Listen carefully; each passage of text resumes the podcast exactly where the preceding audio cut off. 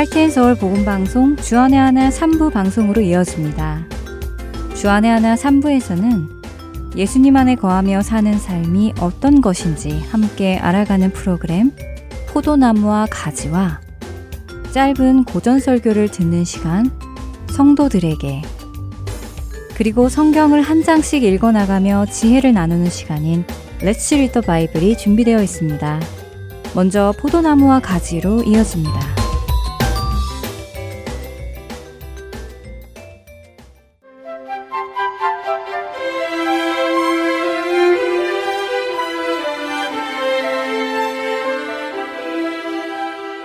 애청자 여러분 안녕하세요.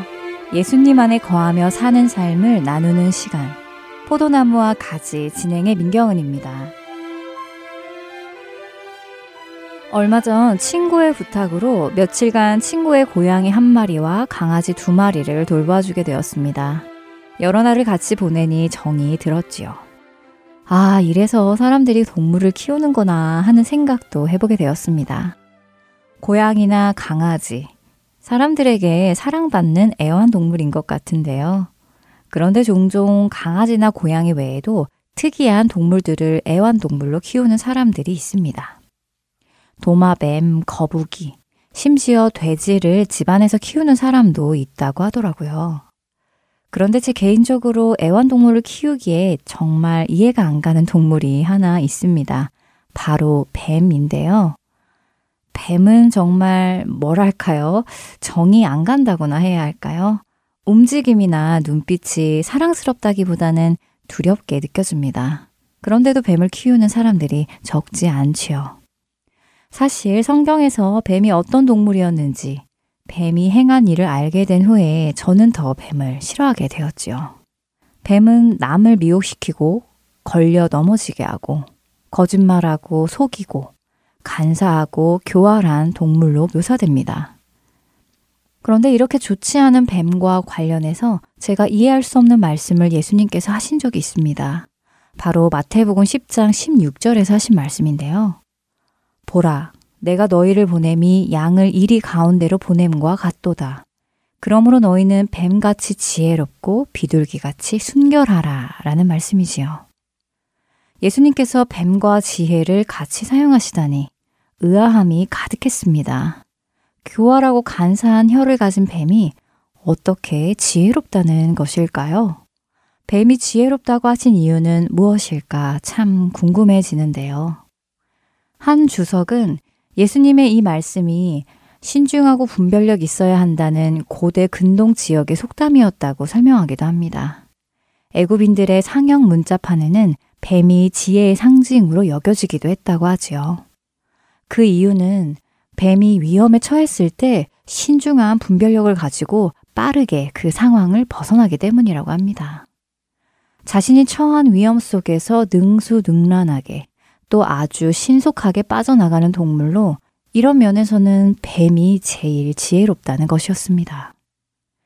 그래서 예수님께서는 복음을 전하기 위해 이리 가운데, 즉 세상 가운데로 제자들을 보내시면서 원수들의 계략이나 미혹과 유혹에서 뱀처럼 지혜롭게 벗어나라고 하셨다는 말씀이라고 설명을 합니다.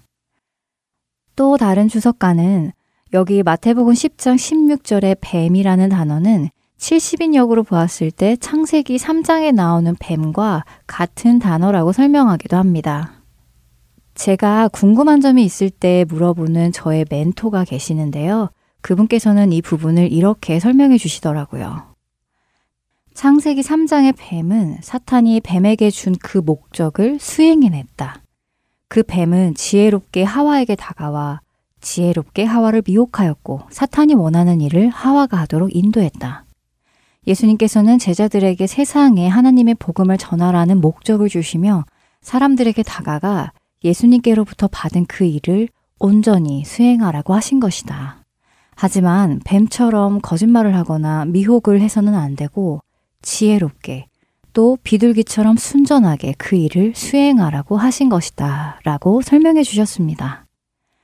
뱀이 자신에게 주어진 일을 수행해 낸 것처럼 수행하되 뱀처럼 교활하게 하는 것이 아니라 비둘기처럼 순결한 방법으로 하라는 말씀인 것이죠. 결국 모든 내용을 정리해 보자면 예수님께서는 제자들이 세상에 보냄 받을 때 사탄의 미혹이나 계략으로부터 잘 피하기를 당부하는 마음과 동시에 보냄받은 사명을 잘 감당하라는 의미로 뱀처럼 지혜로워라 라고 말씀하셨다고 이해할 수 있겠습니다. 그럼에도 불구하고 뱀과 지혜, 이 둘은 아무리 읽어보아도 참 어울리지 않는 단어 같지요? 그런데 누가복음에 등장하는 또 하나의 예수님의 비유에서 지혜와 관련된 또 하나의 아리송한 이야기를 접하게 되었는데요. 먼저 찬양 한 곡 듣고 계속 말씀 나누겠습니다.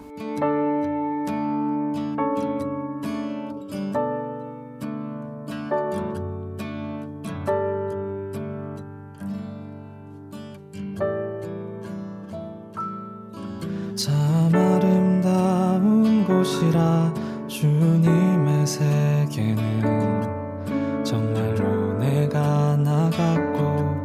솔직할 수 있는 곳. 조금이라도 내 의라 말할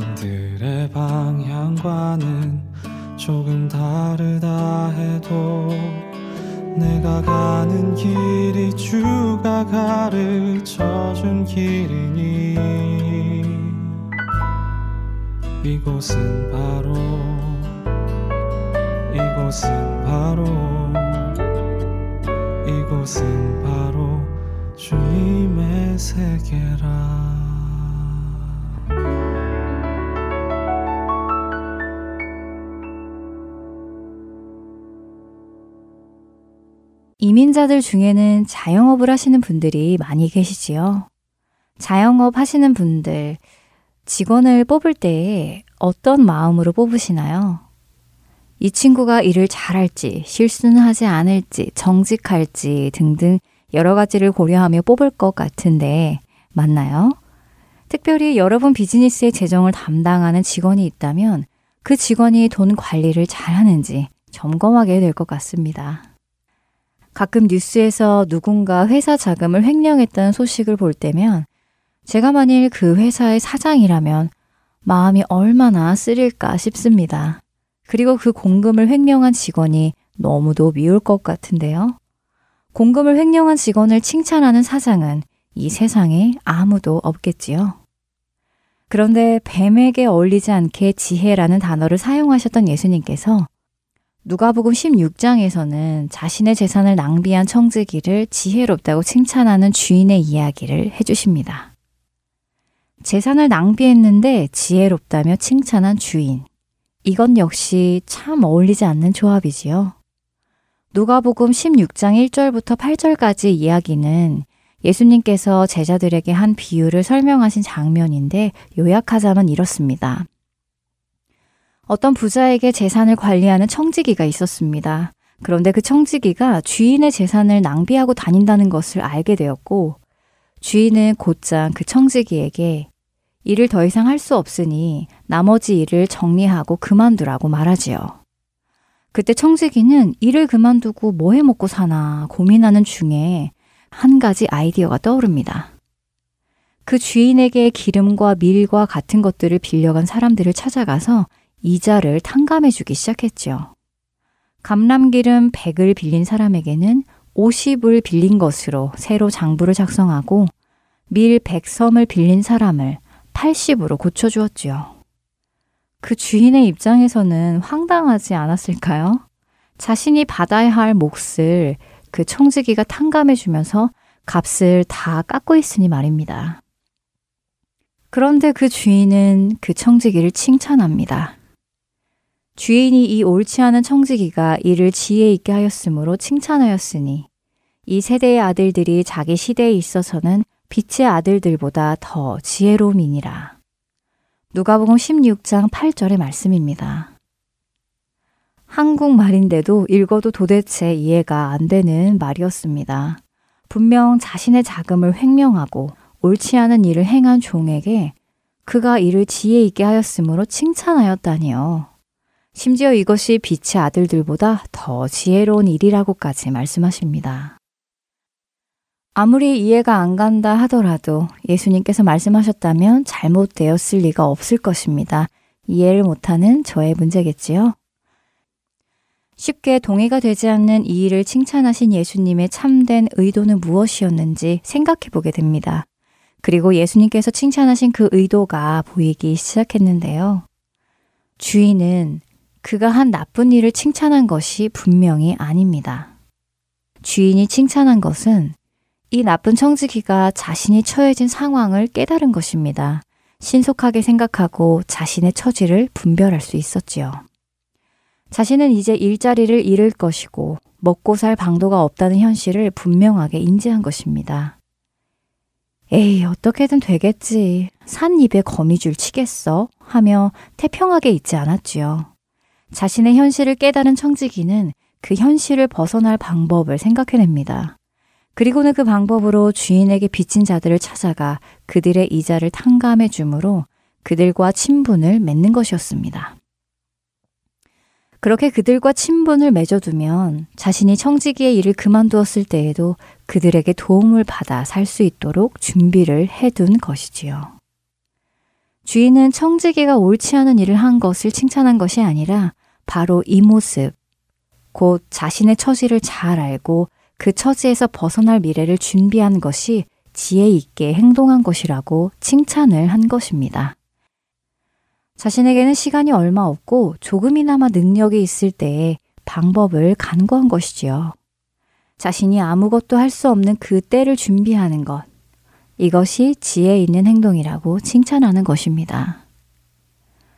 그런데 반대로 빛의 아들들, 즉 구원에 이르는 성도들은 훗날을 준비하고 있지 않는 것이었습니다. 복음은 자신의 처지를 깨달은 사람에게만 전해지는 기쁜 소식입니다. 자신이 죄인이고 자신의 죄가 자신을 영원한 죽음으로 인도할 것을 알지 못하는 사람은 죽음 이후의 세계를 준비하지 않겠지요. 뱀이 자신의 위기 상황에서 신속 정확하게 잘 빠져나가는 것. 자신에게 주어진 사명을 감당해 내는 것, 옳지 않은 청지기가 자신의 미래를 준비하는 것, 이 모든 것이 지혜로운 일이라고 말씀하십니다. 우리는 어디에 신경을 쓰며 살아가고 있나요? 여러분은 무엇을 준비하며 살아가고 계시는지요? 여러분은 지혜롭게 살고 계신가요? 여러분의 미래, 눈앞에 보이는 미래가 아니라 영원하지 않은 이 세상에서 영원한 삶을 위해 준비하고 계신가요? 어쩌면 오늘 여러분의 시선은 이런저런 많은 일과 사람, 그리고 관계를 향해 분산되어 있을지도 모릅니다.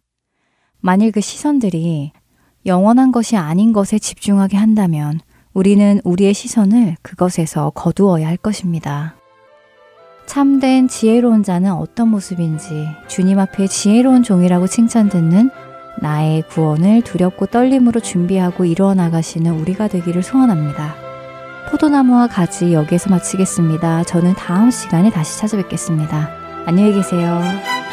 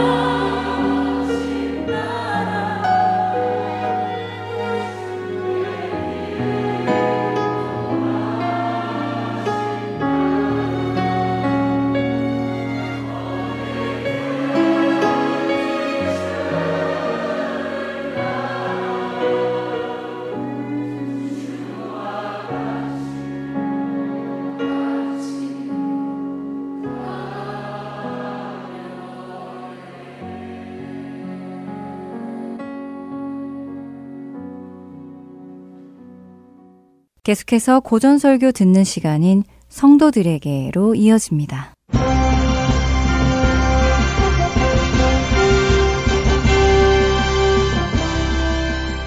여러분 안녕하세요. 성도들에게 진행해 권혁준입니다. 성도들에게 이 프로그램은 지난 시대의 외국 설교자들의 설교를 여러분께 읽어드리는 시간입니다. 오늘은 1897년에 태어나 1963년 소천한 미국 복음주의 목사인 A.W. 토저의 예배에 관한 설교 일부를 읽어 드립니다. 우리는 복잡한 세상에서 날마다 조용히 은밀한 장소로 물러나야 합니다. 그곳이 당신의 침실이라도 좋습니다. 한때는 저도 마땅한 장소가 없어서 보일러실을 이용하곤 했습니다. 주위의 소음들이 당신의 마음에서 사라지고 하나님의 임재가 당신을 감싼다고 느낄 때까지 그곳에 조용히 앉아 있으십시오. 불쾌한 소리에 귀를 기울이지 말고 그것을 듣지 않겠다고 결심하십시오. 내면에서 들리는 음성을 인식하는 법을 배울 때까지 그 음성에만 귀를 기울이십시오. 다른 사람들과 경쟁하지 마십시오. 하나님께 당신을 드리십시오.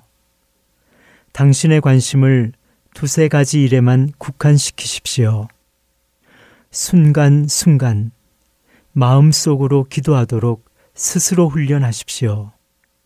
그러면 얼마 후 당신은 심지어 일을 하면서도 기도할 수 있게 될 것입니다. 겸손하며 진실하고 어린아이처럼 정직해지도록 스스로 훈련하십시오. 성실한 자세로 생활할 수 있도록 기도하십시오. 중요하지 않은 책들은 적게 읽고 당신의 영혼에 유익을 주는 중요한 책들은 더욱 많이 읽으십시오. 마음이 산만한 상태 그대로 오래 머물러 있지 않도록 하십시오. 정처 없이 방황하는 수많은 생각을 집으로 불러들이십시오. 영혼의 눈으로 그리스도를 바라보십시오. 영적인 집중력을 기르도록 스스로 훈련하십시오. 성경을 묵상하는 기술을 연습하십시오. 그렇다고 밖에서 사람들을 모아다가 성경 묵상 클럽을 만들거나 하지는 마십시오. 우리는 이미 단체를 만들어서 무언가를 이루려고 하다가 철저히 실패한 사람들이 아닙니까? 혼자 묵상하십시오. 소박하고 사려 깊은 그리스도인들이 되십시오. 그러면 성경 말씀이 당신에게 다가올 것이며 하나님의 영이 오셔서 당신을 도와주실 것입니다.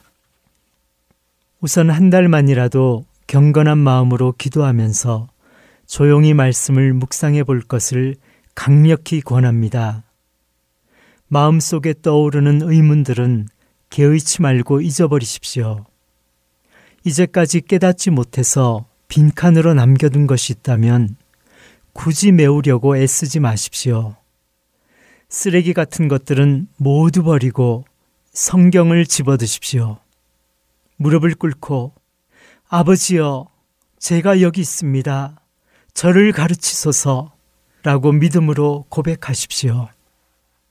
하나님을 만난 사람이 하나님께 온전히 헌신하는 일은 어렵지 않습니다.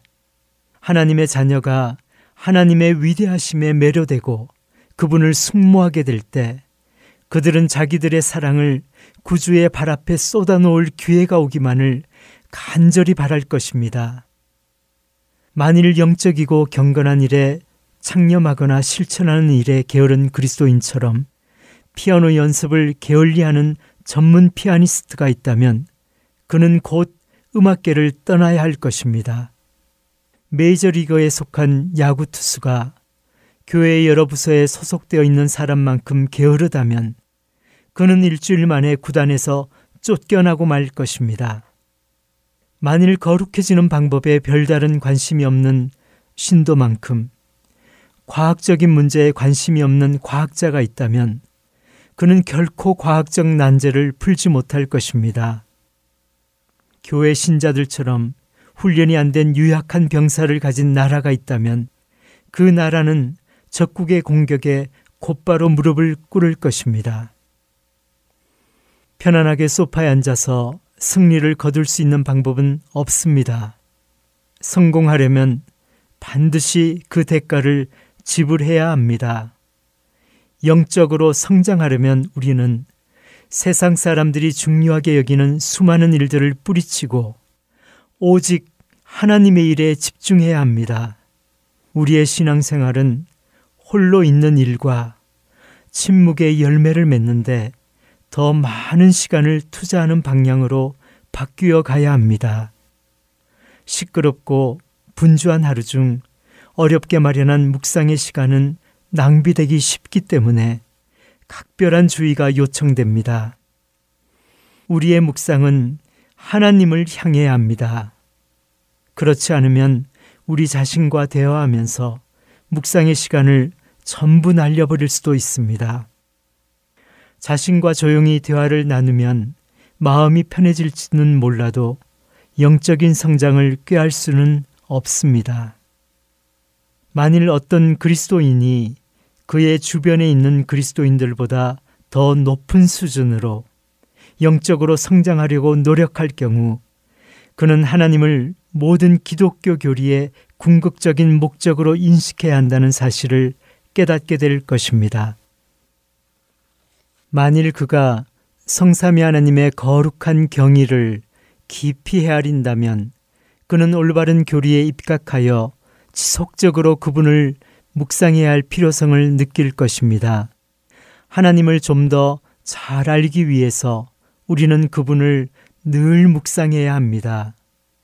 순수한 영성에 이르는데 이것 말고 다른 지름길은 없습니다. 이제까지 인간은 인간에 대해서 그리고 하나님에 대해서 많이 연구해 왔지만 그런 지름길을 발견하지는 못했습니다. 순수한 영성에 이르는 길은 누구에게나 열려 있지만 그 길을 가려면 반드시 대가를 지불해야 합니다. 이제까지 소홀히 취급된 기독교 진리를 찾아서 그것들의 활력을 불어넣는 방법은 무엇입니까? 그 방법은 기도와 깊은 묵상입니다. 우리가 기도와 깊은 묵상에 잠길 때 마치 안개처럼 우리 안에 가득 채워진 세상적인 생각에서 그 진리를 분리해내어 지속적으로 굳게 붙들 수 있습니다. 우리가 하나님을 바라볼 때 우리는 우리를 바라보고 계시는 하나님의 자애로운 눈길과 마주치게 됩니다. 성경은 하나님의 눈이 온 천하를 두루 살피신다고 증거합니다. 창세기 16장 13절은 하나님은 감찰하시는 하나님이라고 말씀하십니다. 우리 영혼의 눈이 그분을 바라보고 그분의 눈길이 우리의 눈길과 마주칠 때 바로 여기 이 땅에서 천국이 시작됩니다. 하나님을 바라보는 것은 마음의 문제입니다. 그러므로 우리의 몸이 교회에서 수천 킬로미터 떨어져 있다 할지라도 전혀 문제가 되지 않습니다. 우리가 서 있든지 무릎을 꿇고 있든지 임종의 고통 가운데 있든지 상관없이 우리는 하나님을 바라볼 수 있습니다. 이 놀라운 비밀을 발견한 사람들은 적지 않습니다. 그들은 그들의 마음 속에서 일어나는 생각에는 그다지 신경 쓰지 않고 오직 영혼의 눈으로 하나님을 바라보고 훈련을 꾸준히 수행합니다. 그들은 그들의 마음 속에 있는 무엇이 하나님을 본다는 것을 압니다.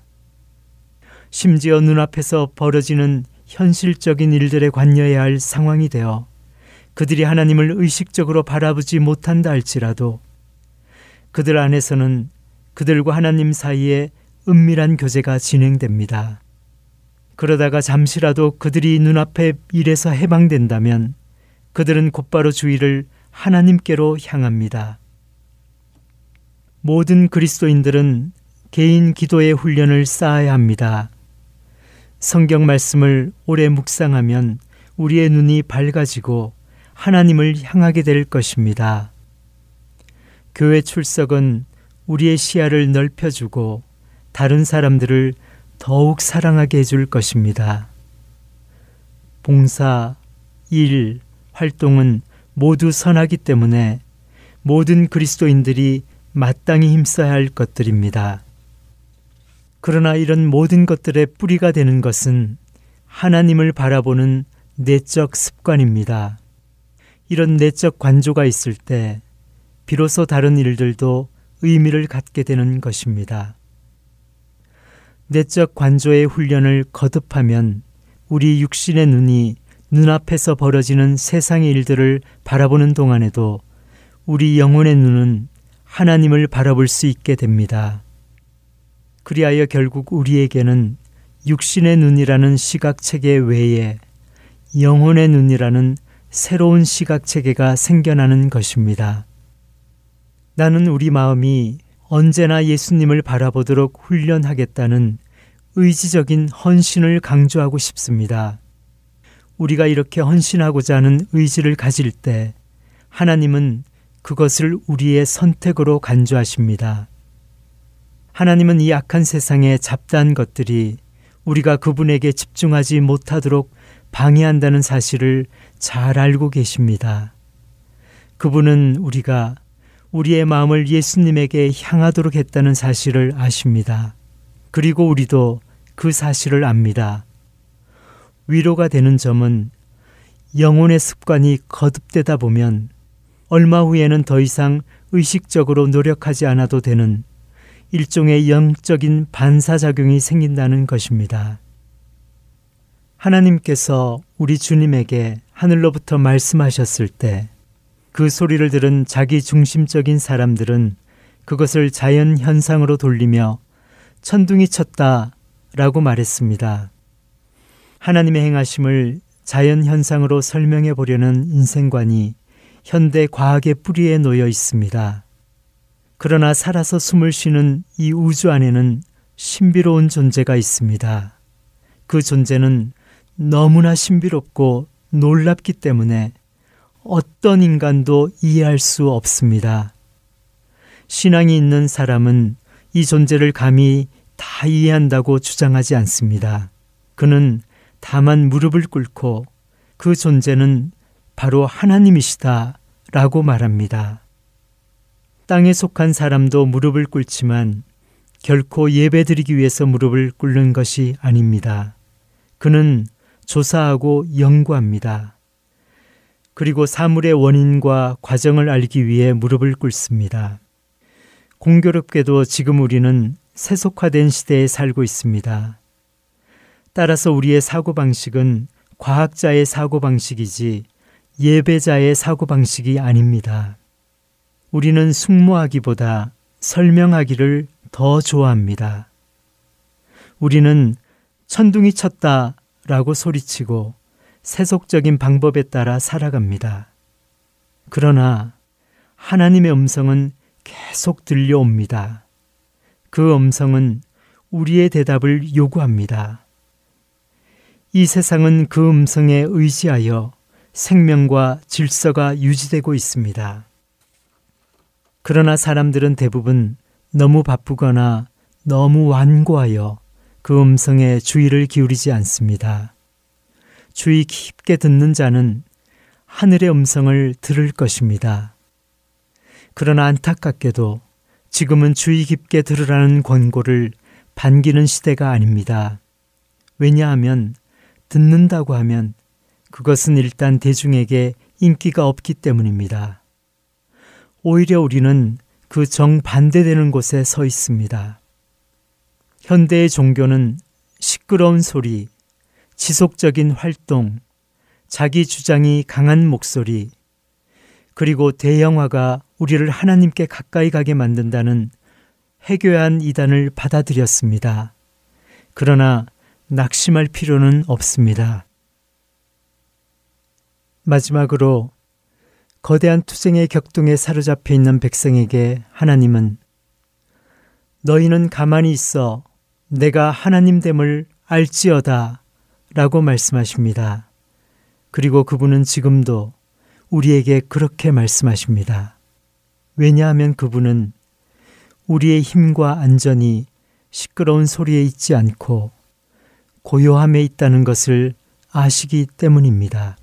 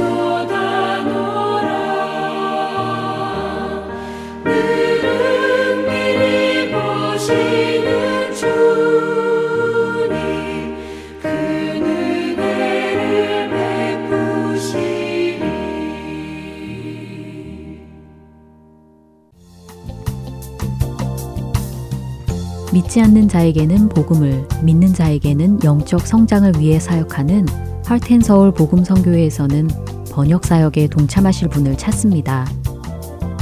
그동안 방송된 한국어 방송의 원고를 영어로 번역하는 자원봉사입니다. 인터넷으로 메일을 주고받을 수 있으신 분이면 어느 곳에 계시더라도 가능하신 이 사역에 참여하실 여러분들을 찾습니다.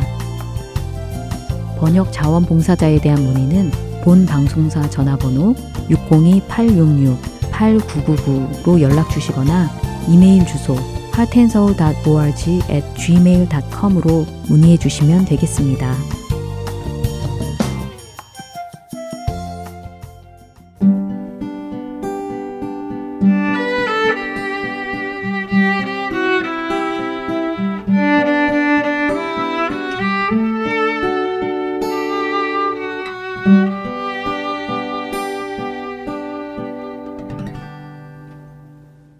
말씀을 묵상하는 시간 Read the Bible 보내드립니다.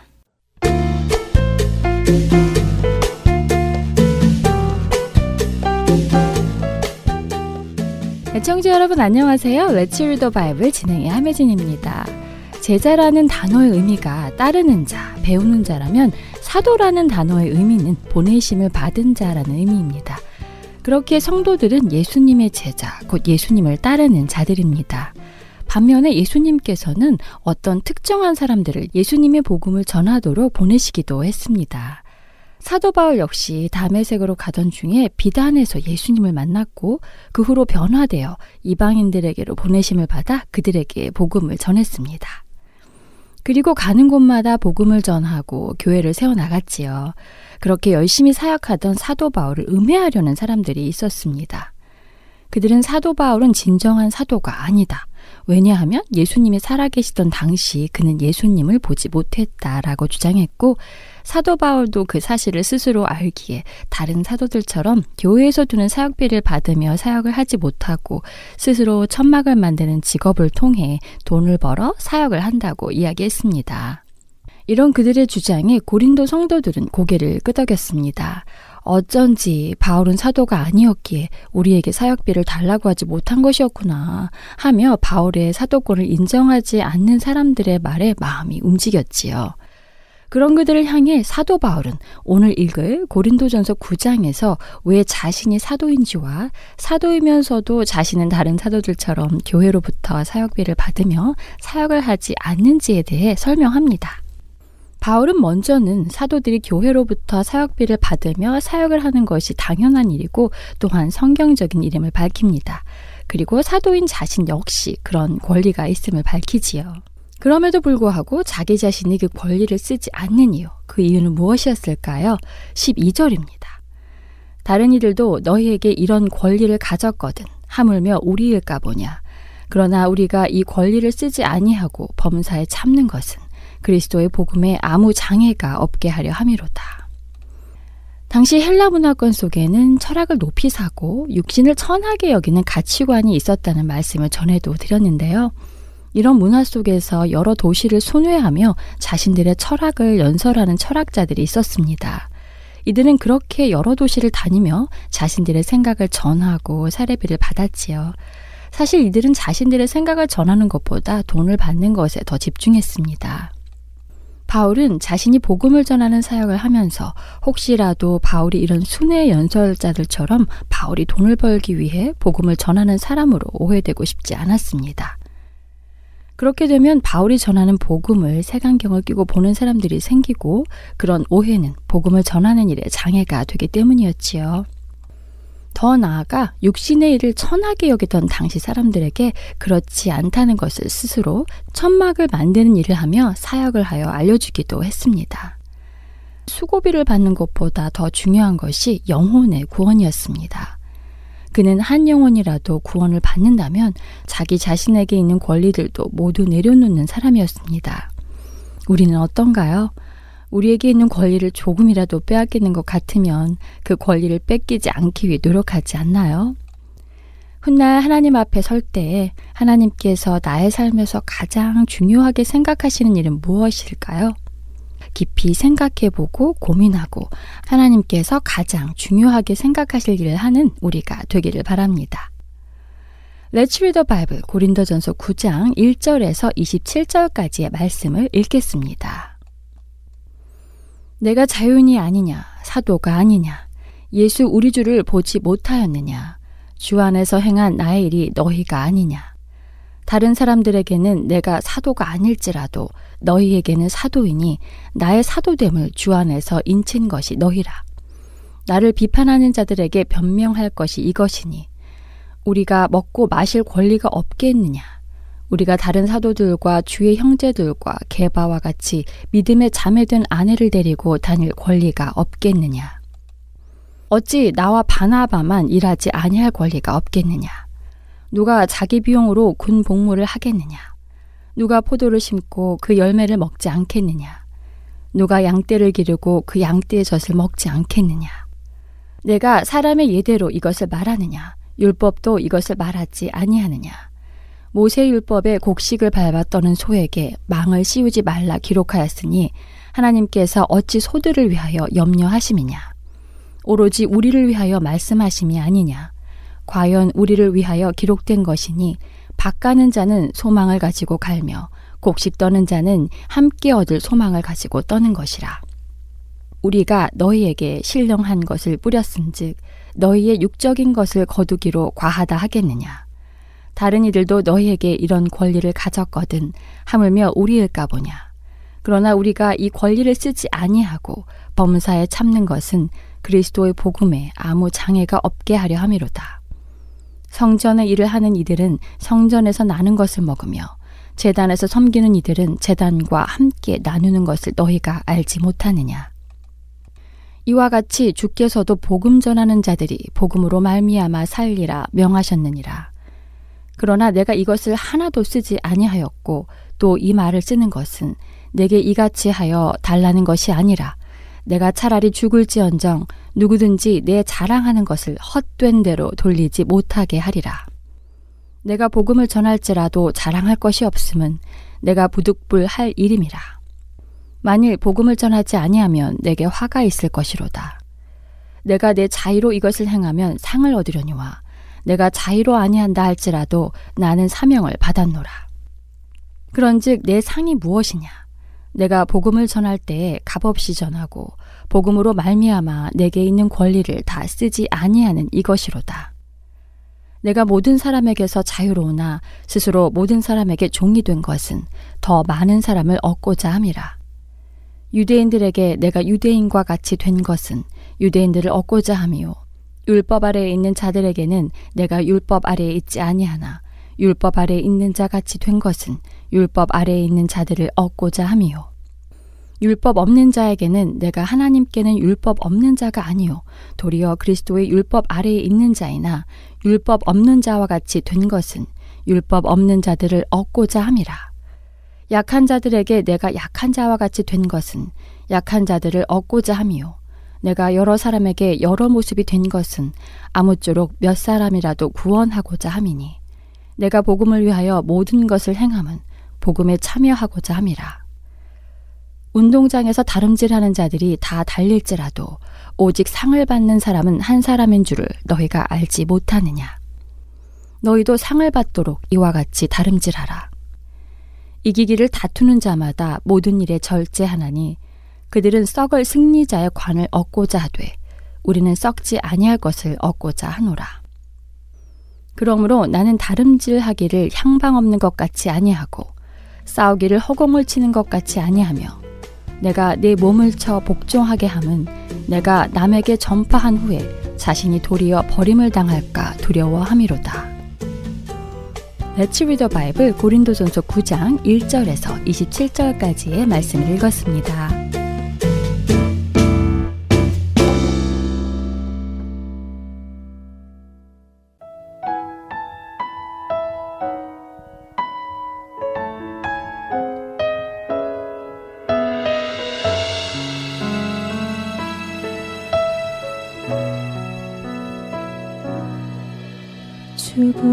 중심 따라 예수 이름 부르며 나의 인생을 들여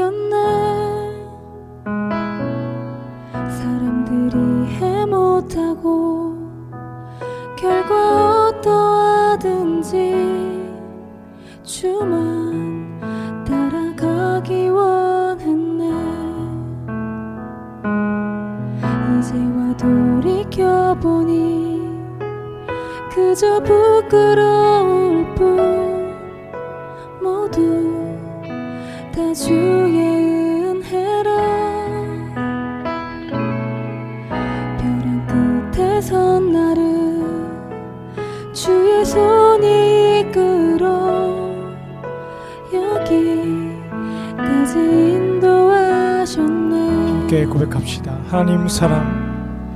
하나님 사랑 날 떠나지 않고 끝까지 사랑하셨기에 오직 예수와 십자가만 바라보면서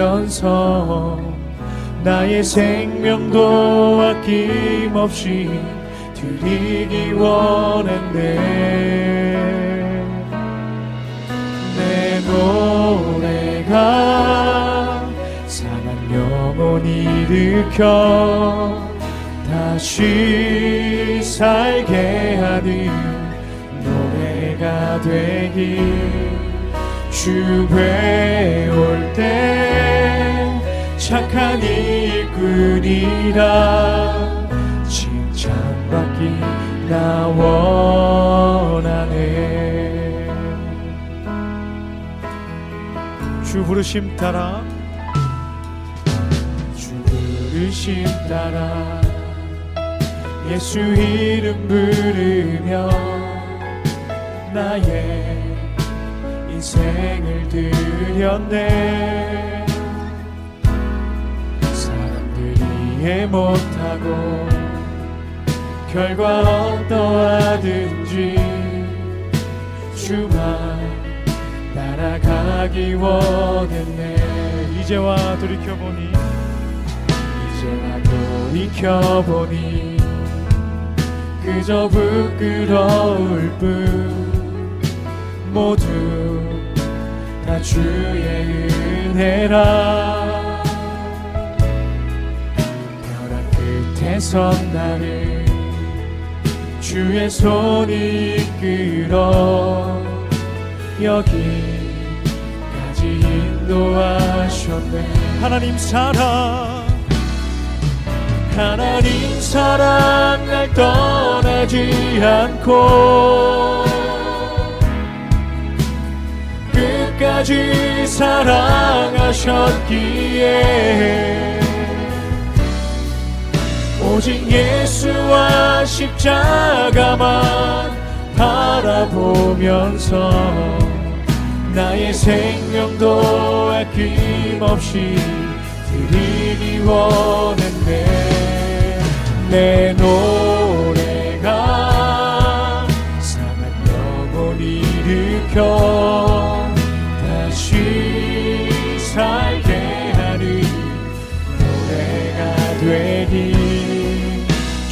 주 배울 때 착한 일꾼이라 칭찬받기 나워 하나님 사랑 날 떠나지 않습니다.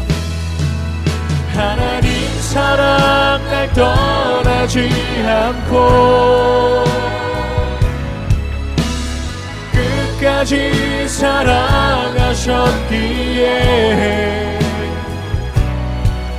오직 예수와 십자가만 바라보면서 나의 생명도 아낌없이 드리기 원내 노래가 내 노래가 사랑 영혼이 일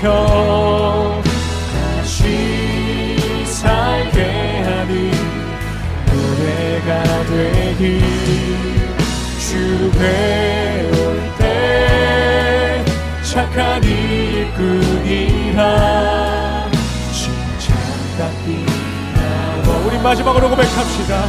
내 노래가 상한 영혼 일으킵니다. 내 노래가 상한 영혼 일으켜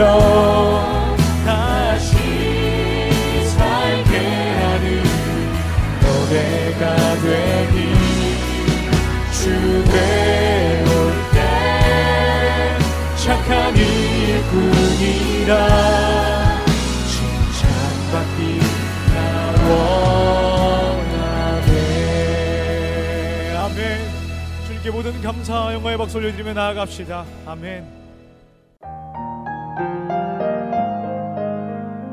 주안의 하나 3부 순서는 여기까지입니다. 주안의 하나 4부로 이어집니다.